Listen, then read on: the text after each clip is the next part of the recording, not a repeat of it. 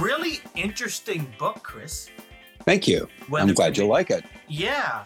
Um, I was talking with a coworker of mine who worked, um, uh, I guess, in the advertising or business side of the Weather Network, and she goes, "Yeah, he's re- he's written tons of books. I know who he, who he is. He won't know who I am, um, but you know, outside of writing a bunch of books, th- I mean, this one was really interesting because, for me at least, because you know, you you went through all these different events uh, over the past twenty five years.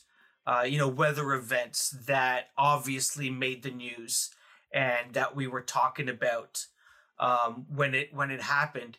Um, first off, I wanted to ask you. Um, you could have put probably picked a dozen other different storms or weather events. Why these ones? Um, the, it's interesting because when we were uh, when we were laying out what we wanted to cover in the book, um, we we decided sort of you know how many chapters it was going to be and how many pages. And then i had a couple of themes that i wanted to run through the book that i wanted to make sure um, were represented climate change uh, the way people behave towards each other um, and and then I kind of wanted to be representative to different parts of the country. So there there were so many things that could have gone in, um, and and perhaps it opens the door to doing a second book and being more in, inclusionary to some other events. But we, I wanted to kind of represent um, all the various types of weather that are at play for Canadians as our climate changes. Yeah. Um, I want to come back to the way people treat each other. Um, I, f- I found uh, uh, especially the story of um, oh my goodness in Alberta the fire the fires Fort McMurray. I found that really really fascinating. Um, as, as I started uh, reading your book, I mean the first question that came up to me was is there is there hope um, from from a sense of we see all of these um, storms and you know one of the things that we uh, tend to hear more often nowadays chris is uh, another storm of the century just a few years after the last storm of the century. Um, so you know in, in one of the chapters you talk about you know instead of every hundred years of, of a storm we're going to see uh, I, I, think it was every three to seven or seven you know one of those numbers. Um, and understanding that climate change is is is happening. Are we is is there is there hope chris? Do you see hope based on stuff that you know and that you've studied? Well yeah that's the hardest part about telling the climate change story is because um, there there's two avenues. Uh, one is is this um, apocalyptic route and, and the other is um, with technology, uh, there there is there is a there isn't a there is a way to to mitigate um, what we've done to the climate and to make uh, the future survivable. Though we are going to have to make changes. So it's two stories. Journalists have had a really hard time um, telling the story of climate change. Uh, and, and, I think I do a lot of um, speaking engagements, and and and I've been telling this story prior to when I wrote the book, and it always seemed to end on this um, sort of dark and depressing note. And and after I wrote the book, I I, I realized what the out was, and there's actually um uh, I, I, just did a talk, and there's a couple of futurists who have written great stories um, and and books. Uh, let me just grab the name of the the person, um, but um, my glasses on. The Brookings Institute, which is which is a think tank, um, commissioned a study, and and it was about um, how we get through the future. And it was always the, the whole story comes back to that. Um, every time humankind is put against a wall with a crisis, we find innovative ways to work our way through the crisis, and and we learn. And so it's all about the learning. And uh, Justin Bean is the futurist. He's from California, and he wrote a book called "What Could Go Right." And so I read that. I read that book uh, just prior to Christmas this year. I wish I had read it before I finished writing this book.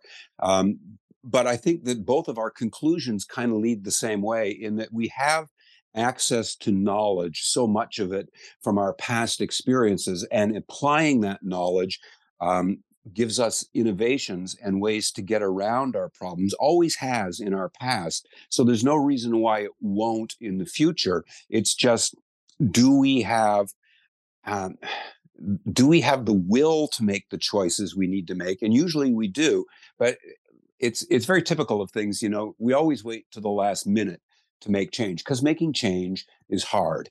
And so with climate change, we are at the last minute now.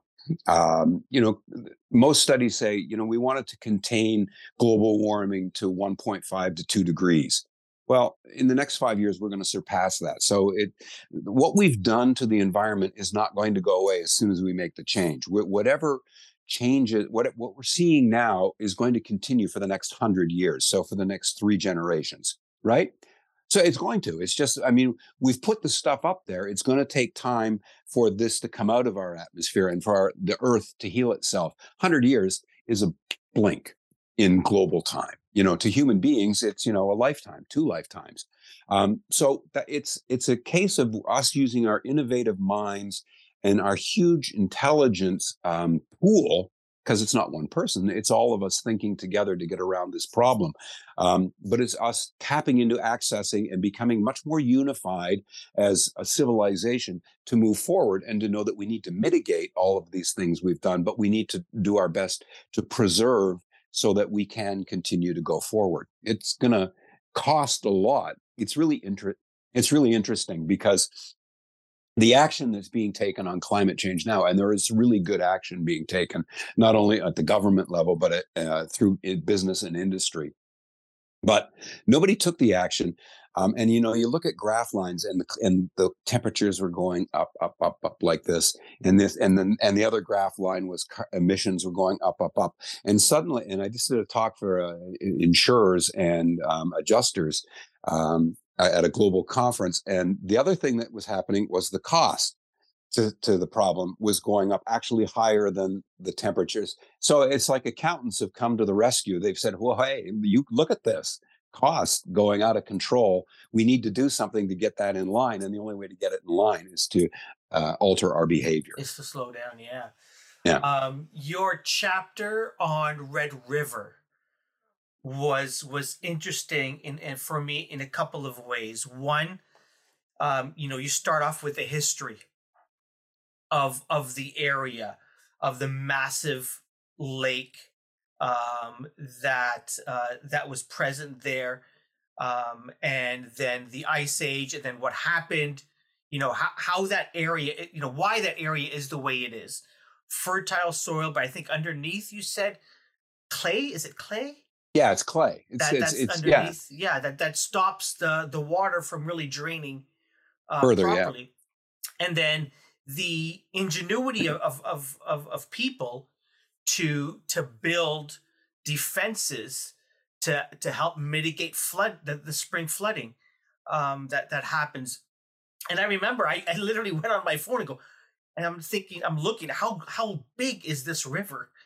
You know, and it's massive. I didn't realize. Yeah um, how massive it is. Um, so you talk about. So when I read that chapter, I go, maybe, maybe there's there's hope there because people come together and they figure, you know, stuff out. Yeah. Um.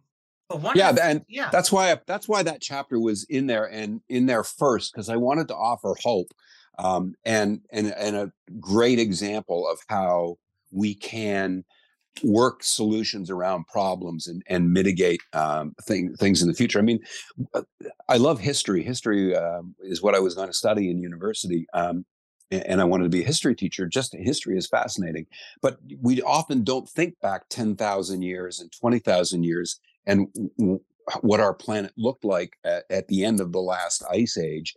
Yeah. And all of those things kind of figure into where we live today. Yeah. Do you ever put on a different hat and, and, and wonder to yourself, why are we building cities in, in some of these areas? Well, yeah, I mean, exactly. But it's like we, we didn't know then, and and those were the places we traditionally built. And but we, you know, again, we get around a problem. I mean, look at the Netherlands as an example of um, a place. I mean, they've reclaimed 20% of that country is reclaimed seabed from the North Sea, and they built their dikes and they've built flood mitigation. And and and the, and the Dutch are are way ahead on climate change um, and and living with a changing climate in that they have reinforced their dikes knowing that sea levels are going to rise. People there eh, and and it's a beautiful difference between uh, us and europe. Uh, canada is such a vast country and distances are so great. Europe everything is close so people use the train uh, people ride bikes to work. We we live our society is different in north america. We are uh, heavily vehicle dependent we choose not to live in our city centers so i i see in the future us contracting back to living in closer communities and we have to we have yeah. to. Wow. Very, very interesting. Um, I think the first time I ever heard the the term El Nino, Chris, I don't know how old I was. Uh, it doesn't seem that long ago, but I'm thinking it, warm winds from Mexico. I, th- I think that's what that w- that's what was in my head. Um, but I'm assuming it's not, or, or not that that doesn't tell the full story. What what is El Nino, Chris? Well, it's and I get the I often get them. There's El Nino and La Nina, but basically okay. it is it is a warming and cooling of the waters in the Pacific Ocean off the coast of South America. So really from um, central Chile up to Ecuador. Um, it, the waters will for there. It's just a, it's a natural trend in the Pacific Ocean, an ebb and flow that takes about seven years to complete a cycle of warm water welling to the top of the ocean or the surface of the ocean off the coast, and then colder water um, replacing it on a on a regular cycle. And when the colder water is there, it has an impact on uh, our weather in North America. It has an impact on the fishery because more fish will be in colder water than in warmer water. So it, it's it's a cyclical thing. It's a cycle though that um, oceanographers, climatologists, and meteorologists really only figured out in the past 40 or 50 years. So what's what's interesting is when you think about global time, Earth time, and things being are like our life is the blink of an eye. What other cycles are there out there that have yet to be discovered yet? I mean, we yeah, and which is what's neat about technology in the future is that artificial intelligence and those things will help us greatly in finding patterns that we haven't seen in so many different things. But at, at, anyway, El Nino, La Nino, um, they have they have a great impact um, in in affecting our climate in North America, um, the waters will uh, off in the Pacific will impact um, the development of high pressure over the Atlantic Ocean, which has um, is a key mechanism in increasing the numbers of hurricanes that come through the Caribbean and along the Atlantic coast. So that's how that cycle plays uh, for us. And and what we've noticed is that the cycle has wavered in the past 20 years. Um, it's it's not as long as it was before, so we seem to be going in and out of El Nino La Nina cycles uh, a little more rapidly than we were before. And instead of it ever being every seven, ten years, it's it's reduced in its time. So therefore, the incidences of more active Atlantic hurricane seasons also increases with that. Very interesting. Very very interesting.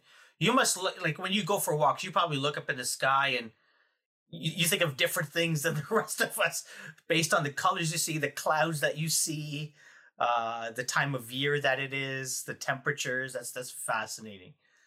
Um, I I was going for a walk with my dog sometime this week, and I noticed that all the shrubs were shining. Um, and I go, oh, we we had rain last night, and and it froze, and everything was glistening. And then I think the next day we went for a walk, and everything's falling down, like little tiny icicles are falling down everywhere. Um, and it reminded me of, of the chapter of the ice storm. Um, and, and you you go to explain in your chapter, you explain, Chris, what exactly is freezing rain? What exactly is an ice storm? It's not. It, it isn't ice falling down, is it? Or, no. Or, yeah, no, it's not.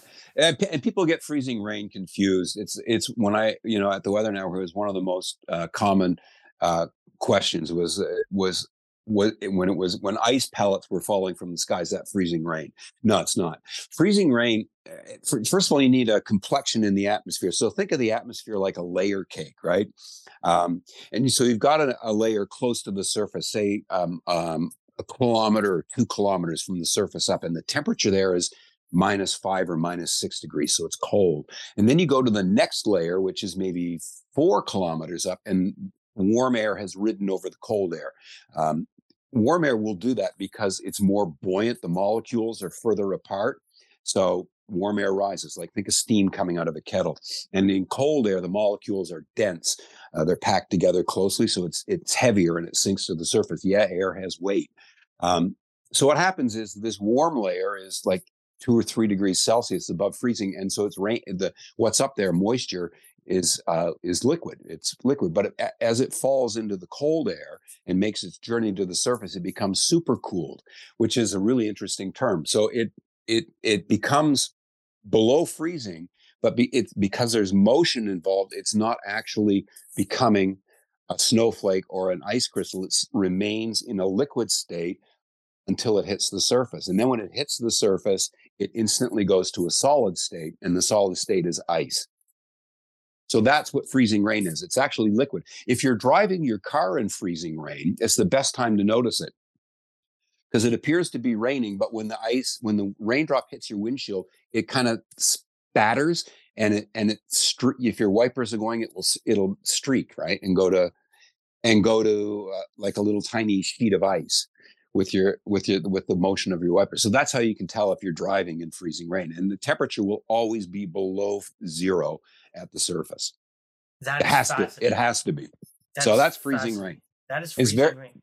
Very misunderstood. And w- with that ice storm, I mean, it was catastrophic because we get freezing rain a lot in the wintertime. Like we just had it last week in Southern yeah. Ontario. Was we're supposed to get some this coming week. We get it a lot.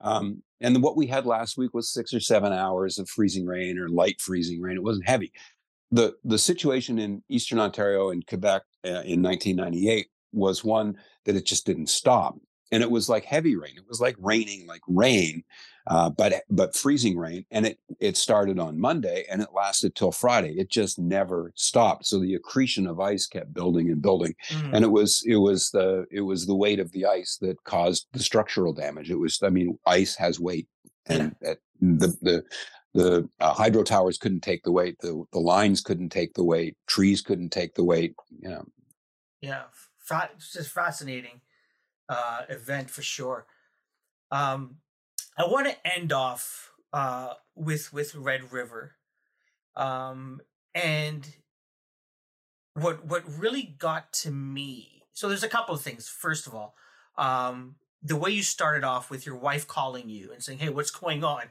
Oh, the uh, Fort sorry, not, yeah. sorry, not Red yeah, River. Sorry, the yeah, fire, Fort McMurray. yeah, Fort yeah. McMurray. Sorry, my apologies. Fort McMurray. Okay. As, as I'm reading, you know, it starts off with your wife calling, "Hey, what's going on?" And I'm thinking, shouldn't Chris be telling people what's going on? So I found that a little bit comical. But then, as I'm reading it, Chris, what, what got to me, nothing to do with weather. Uh, you talked, you know, earlier about the, you know, the way uh, we come together and we help and we treat each other and you know i'm i'm at fault of one of those people that you know when i think of alberta i think of a certain type of people mm-hmm. um, that live there yep. um, and i've got family there and you know i've heard people talk about alberta being you know a certain type of place and certain type of society and they go like families there no and then you know I'll talk to people yeah it is like that but then reading your chapter what got to me was the way that people just came together um, and just helped each other, where whether opening their homes, opening their businesses, um, you know, giving free gas, free food, and just you know, you you you talk about this one guy that um, I think he was he was transporting goods, wasn't charging, yep. and you might have asked him, "Is there anything you need?" And all he said was, "Can I just get a hug?" Yeah. I mean, that's what it was like. And he was like a burly guy. Like he's the he's the guy He was just, you know, you know, he was um, full of conservative morals. He, you know, he, if he was a voter, you know, he was a, a conservative vote. He's like, that's the guy he was. He was a man, you know, he was just, and yet this went to his core seeing people in trouble and it was the number of people who were in trouble and they were his friends and i mean they weren't his friends and neighbors they were just people but they were they were just people and it, i saw that so often you know i saw you know um like we were in a, a guy had no gas and he was driving like an escalade but he, he, he left without his wallet or anything and, and it was no problem to give him money I, a girl came into a place where we were uh, doing some shots, and it was like it was a community center all filled with diapers and just everything you you would need if you had nothing. And she just needed to use a cell phone. She just wanted to call her folks in New Brunswick to say that she was okay because she didn't have any money, no way to do that. It was, of course, take my phone and do that. And um, yeah, it was the, it was the outpouring of kindness and caring uh, and it was whatever your political stripe was, it didn't matter. What, whatever you felt about anybody, it didn't matter. It, it was, this is a person, this is a human being um, who, you know, has a family uh, or doesn't have a family and, and needs help. Um, and, and that's what, and it, it's that kind of kindness. If only we could have that all the time. I mean, I think of how much better this place would be. But but but I, one of my favorite stories out of that was um, the Syrian refugees who had left uh, Syria, and however they made their crossing, you know, if it was a raft in the Mediterranean to a camp in Turkey or wherever it was, and they finally were able, they got they were brought to Canada and they lived in Calgary, uh, and everything that they had had been donated to them, and they heard about the fire and they took everything that they had and gave it. And it was just like because they understood what it's like to be a refugee. They understood losing everything. And and so now all of those people who live in Fort McMurray, 80,000, they understand what that's like. And uh, that's why I wrote the book for anybody who has ever helped or been helped. That's who I dedicated the book to because it is that the spirit of that that is, that is what we are supposed to be like, and we often forget about it in our day to day lives. But that's what the spirit of community and people is supposed to be, and it's within all of us to accomplish that. Um, and and you know, it's it's the way you feel when you do it. Yeah, it's it's and and I think it's one of the big lessons, um, you know, of of the book. Yes, it's a book where we could uh, understand more about the world that we live in the impact of, of, of what we're doing on the weather, on the climate, um, the power of some of these forces, whether it's fires or storms. Uh, but it's also, you know, who can we be as, a, as, as, as people when we decide to come together? Yeah. Um, and, and that's, I think for me, that's what I got uh, out of this book. Um, Chris, thank you so much my pleasure. Yeah. My pleasure. I'm glad you got that out of the book. That's exactly what I wanted you to get. That's so awesome. great. We have great capacity. Thank yeah, you. Absolutely. Chris has been my guest. Chris St. Clair, former host of the Weather Network, uh, published by um, Simon and Schuster. The book is Weather Permitting. Just just a fascinating uh, read. If you're interested, not just in recent history, but also you know how how this land was formed. It's, it's a really great read. Thank you so much again for writing it and for uh, coming on to talk with me this morning. Thank you. Take care.